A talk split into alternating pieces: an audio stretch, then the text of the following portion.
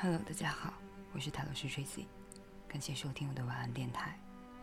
接下来分享这篇文章。你害怕的不是爱，而是失去爱。请想象一下，你与深爱的人相拥而卧，感觉安心、温暖，充满活力又无比的自信。恰当的时间，恰当的地点，身边是最恰当的那个人。你们再无隔阂，两人同心。你深爱自己的伴侣，爱自己，也爱生活。爱，也许是你和另外一个人所能经历的最美好的事情。深爱时，两个人之间的隔离感消失殆尽，无比快乐和亲密。这是一种灵肉合一的体验，好像突然之间，世间万物有了意义。突然之间，你好像明白了自己存在于这个星球上的意义。突然之间，一切变得如此简单。而这就是亲密之爱的意义，就是希望能找到自己的真爱。即使这种神奇的时刻少之又少，周围的世界通过电影、书籍、电视节目、杂志文章和广告鼓励着这种梦想。他们传达出的信息是一致的：生命就在于亲密之爱，在于拥有独一无二、完美无缺、刻骨铭心的爱。但这种梦想也有另外一面。当伸手欲触床上人时，却遭拒绝，只换来对方的转身背对；或者因为太忙没时间陪伴彼此的失落感；再或者担心自己无法了解爱人的内心，关闭心门拒绝交流的痛苦、欺骗、失望、离去。你对爱情的梦想并不一定会变成噩梦。这里就是想教大家如何一直相爱，并且在爱中修行成长。爱不是一个孤立的行为，它是每一，它是一种每时每刻的选择。无论你是否处于一个特殊的关系之中，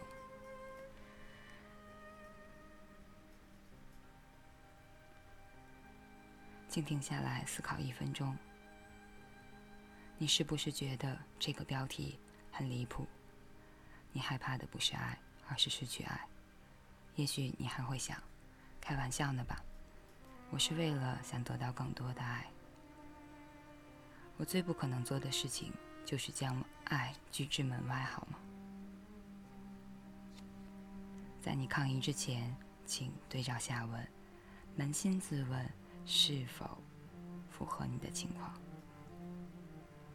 虽然有些事情已经让你相当困扰了，但你却是总是尽力假装风平浪静。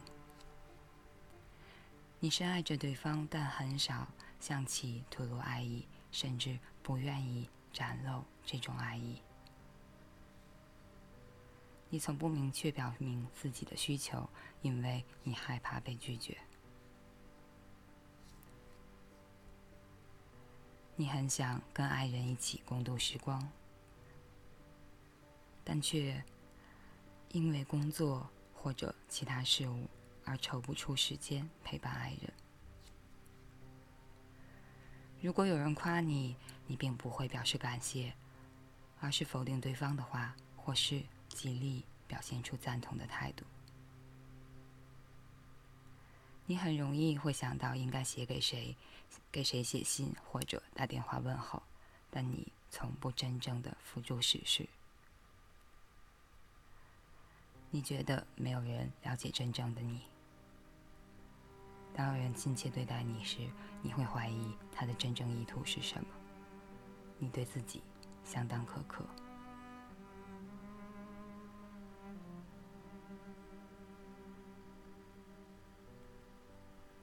像大多数人一样，你会发现上面的很多状况你都符合。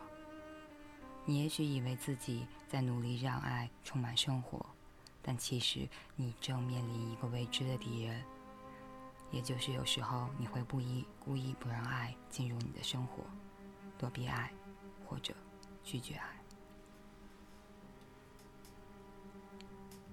因为害怕失去，所以不愿拥有。你为什么会将爱拒之门外呢？爱不是很美妙圆满的吗？回答这个问题，只有一个词，就是害怕。害怕受到爱的伤害，害怕出错，害怕失去爱，害怕痛苦的感觉。爱情是那么珍贵，所以当你失去爱时，痛苦是不可避免的。所以你会有意识或者无意识的回避爱情，同时也回避了最终失去爱情时那种痛苦。这种对爱的恐惧是从何而来呢？肯定不是天生就有的。你见过关闭心扉的宝宝吗？或是毫无感觉的婴儿？你见过他们压抑自己的怒气吗？你见过哪个婴儿需要什么更多的空间吗？没有。你给多少爱，他们就会接受多少爱。他们对爱充满信任，那么这种信任感如今何在呢？每次付出真心去爱而得不到回报时，你就会在自己纯洁的真爱之心周围渐渐地筑起一道墙。你希望这道墙能够保护你下次不再受到伤害。这些心墙，它们阻挡着你，不会流露出爱意，也挡住了。其他想要接近你的爱，我们可以利用下面这种形象描述的方式，判断自己心中是否筑有一道情感之墙。请闭上眼睛，倾听下面这句话，并且想象一幅你的心的画面，充满爱、信任、坦率。这幅画也许是一捧盛开的鲜花，或者是儿童版的自己，或者是一束美丽的光芒。敞开心扉，满怀爱意，就这样慢慢放松。回忆那时你还青春年少，你的心也宛如新生。回忆起心中充满着爱。对爱也是那么的信任。回忆起你对伴侣的深深爱意，当年的人生是那么简单美好。现在回想一下你第一次被情所伤的情景，之后你便在自己柔弱的心周围筑起了那道墙。也许。这第一道心墙是在你的弟弟或者妹妹刚出生的时候出现的。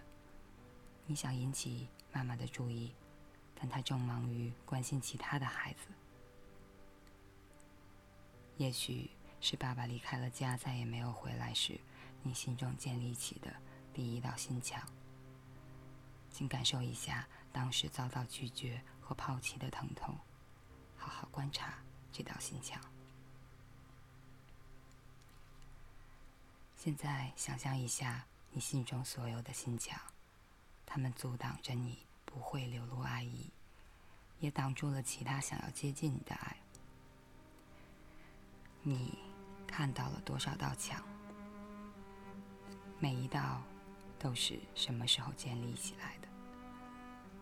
回想一下，是什么事让你决定关闭心门，将爱拒之门外呢？又或许，第一道墙是在街区里的小孩辱骂你不跟你玩的时候建立起来的；或者，当年你暗恋班上邻座的小男孩，当他发现后却对你说他不喜欢你，还嘲笑了你。一道伤痛，就是一道墙。一年年过去，你的心中筑起一道道心墙，于是你越来越难以。自由的接受和给予爱，将爱拒之门外。躲藏在心墙之后的结果只有一个，就是隔阂。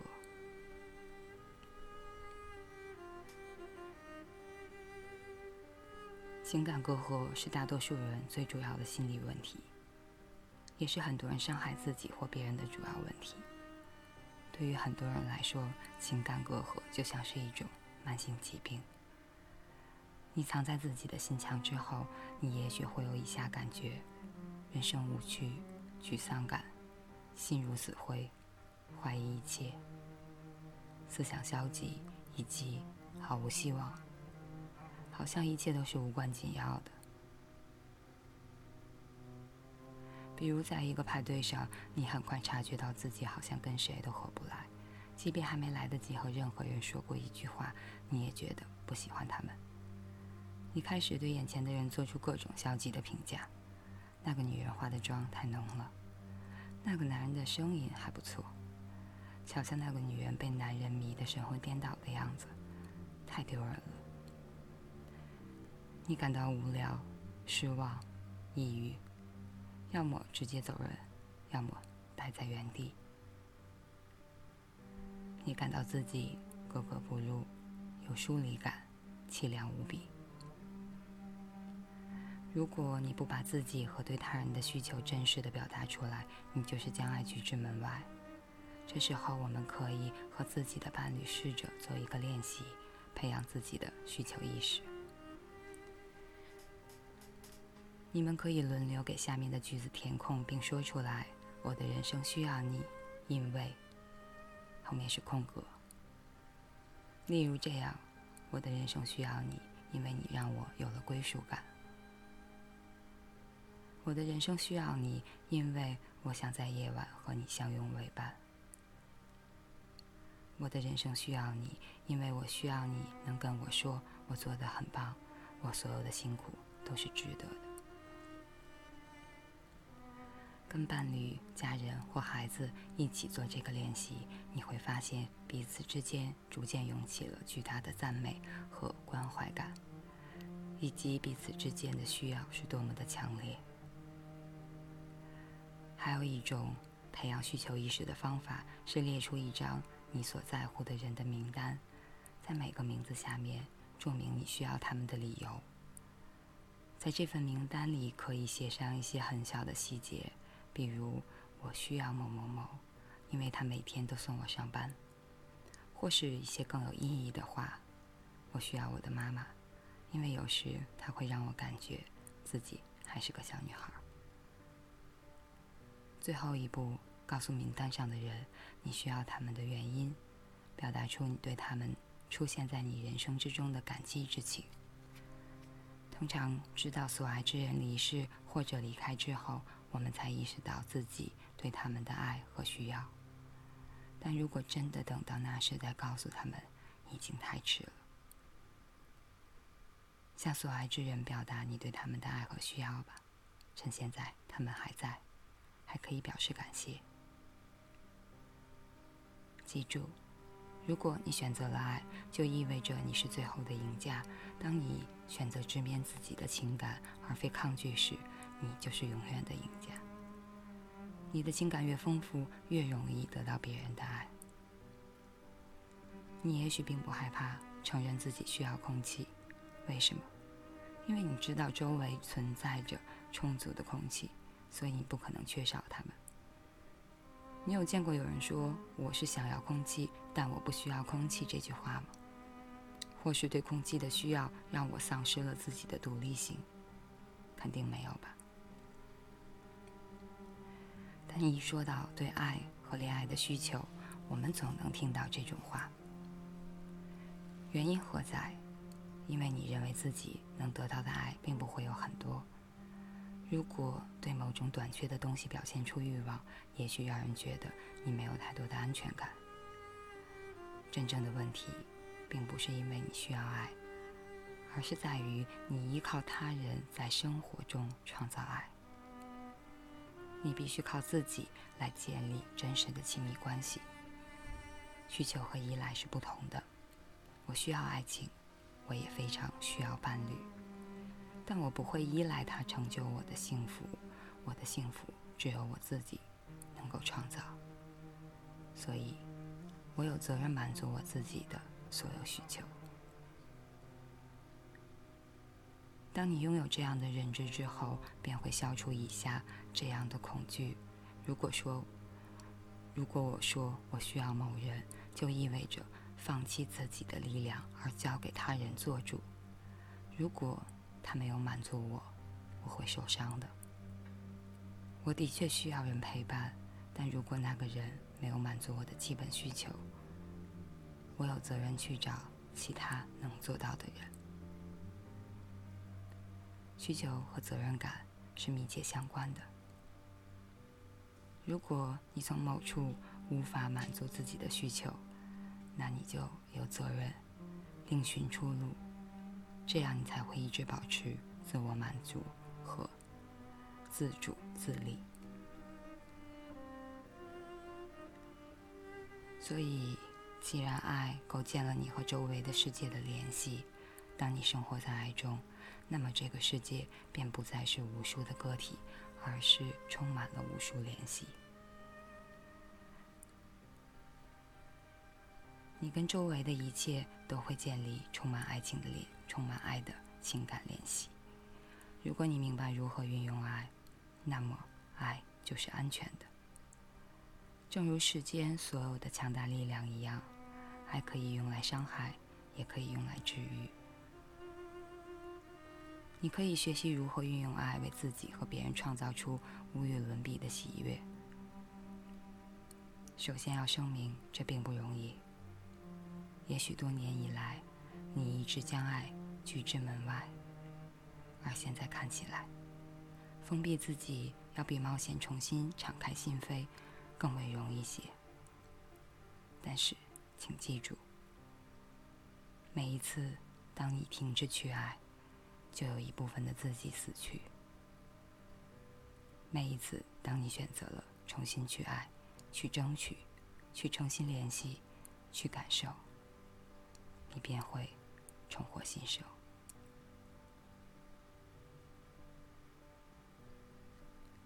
以上就是这篇。你害怕的不是爱，而是失去爱。感谢大家收听，我是泰罗斯 Tracy。晚安，好梦。